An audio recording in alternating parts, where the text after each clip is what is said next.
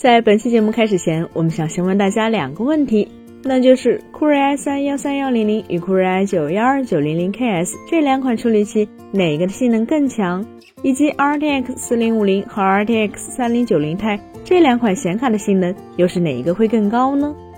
想必只要稍有关注过消费电子行业相关资讯的朋友，面对这两个问题，肯定都不会觉得有任何的难度。即便是最近几年一直都没有看过 CPU 显卡相关内容的老 DIY 玩家，看到这两个问题，也大概率不会感到蒙圈。原因很简单，因为以上我们所举的这四个产品，在它们的名称里，其实都同时包含了触屏年代的先后顺序，以及本身性能定位的高低关系这两重信息量。因此，对于有经验的玩家来说，哪怕是没有看过相关新闻，也能很容易的判断出它们之间仅仅只间隔了一个代词。但新品的市场定位明显要低很多。是的，对于绝大多数消费电子产品来说，它们的取名都是很有讲究的一件事情，因为这些产品名实际上有着双重的用处，既要让消费者一眼就能看出产品的新旧、定位的高低，从而促进升级。同时，对于厂商自己来说，合理的命名本身也便于他们进行产品线的管理，避免产品规划上可能会出现的混乱。但如果我们将目光放得更远一点，就会发现，似乎并非所有的厂商都愿意为产品取一个通俗易懂的名称，甚至有的时候还会看到一些疑似故意让人看不懂的产品命名方式。比如说，大家熟悉的索尼 CMOS 产品线，其实就是一个乱起名的重灾区。举例来说，IMX 七零七、IMX 七六六、IMX 七八七、IMX 八零零、IMX 八六六这几款 CMOS，通常消费者从名称上很容易就认为数字越大的越厉害，但实际上数字越大的型号顶多只是可能发布上市的时间更晚，但技术规格却不见得更高。比如在上述的这一串型号里，数字最小的 IMX 七零七，其实反而才是底最大的那一个。相比之下，三星与 Omnivision 的 CMOS 产品命名就没那么乱，但也做不到完全让人一眼就看懂。比如三星的 GN1、GN2、GN5、HM1、HM2、HP1 和 HP2，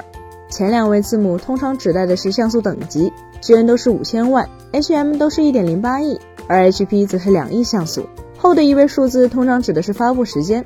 但问题也与索尼一样，发布更晚的 CMOS 本身并不一定市场定位就更高。比如 GN 五其实就只是一款中高端产品，与超大底的 GN 二压根儿没法比。而 HM 二在技术和定位上更是全面落后于 HM 一。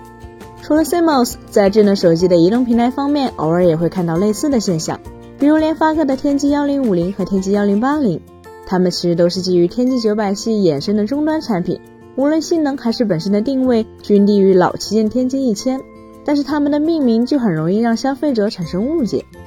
又比如在高通这边，骁龙七八二 G 虽然听起来是骁龙七八零 G 的改进版本，但实际上它衍生自骁龙七七八 G 系列。虽然骁龙七八二 G 的 CPU 内存频率相比骁龙七八零 G 更高，但它的产品定位其实要低于后者的，这也就导致它在 GPU、ISP 等外围部分的性能其实还是弱于早得多的骁龙七八零 G。这也就导致它在 GPU、ISP 等外围部分的性能其实还是弱于早得多的骁龙七八零 G。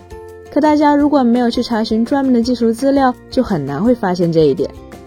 于是这意味着什么呢？其实从我们举的这几个例子，大家就不难发现，它们都有几个共性。第一，出现这一种叫人看不太懂的产品命名，通常都是消费电子产业的上游厂商，他们的产品并不直接面向消费者。第二，就是这些产品名其实并不是完完全全的让人看不懂，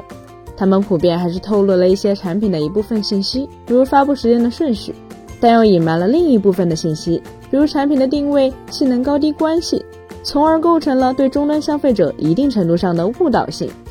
说到这里，其实就已经比较明确了。是的，大家都知道，如今消费电子产业的市场竞争已经日趋激烈，越来越多的厂商也倾向于将产品的配置公开化、透明化，这使得消费者开始愈发重视产品的内部配置。但对于大多数消费者来说，大家确实又不具备去查询细节配置信息的能力和条件，所以这也给了部分厂商钻空子的机会。当然，站在手机厂商的角度来说，他们是肯定不能虚标造假配置。可如果是更上游的供应链，直接将这些零部件取一个容易让消费者误解的名字，再由下游厂商开诚布公的拿去宣传呢？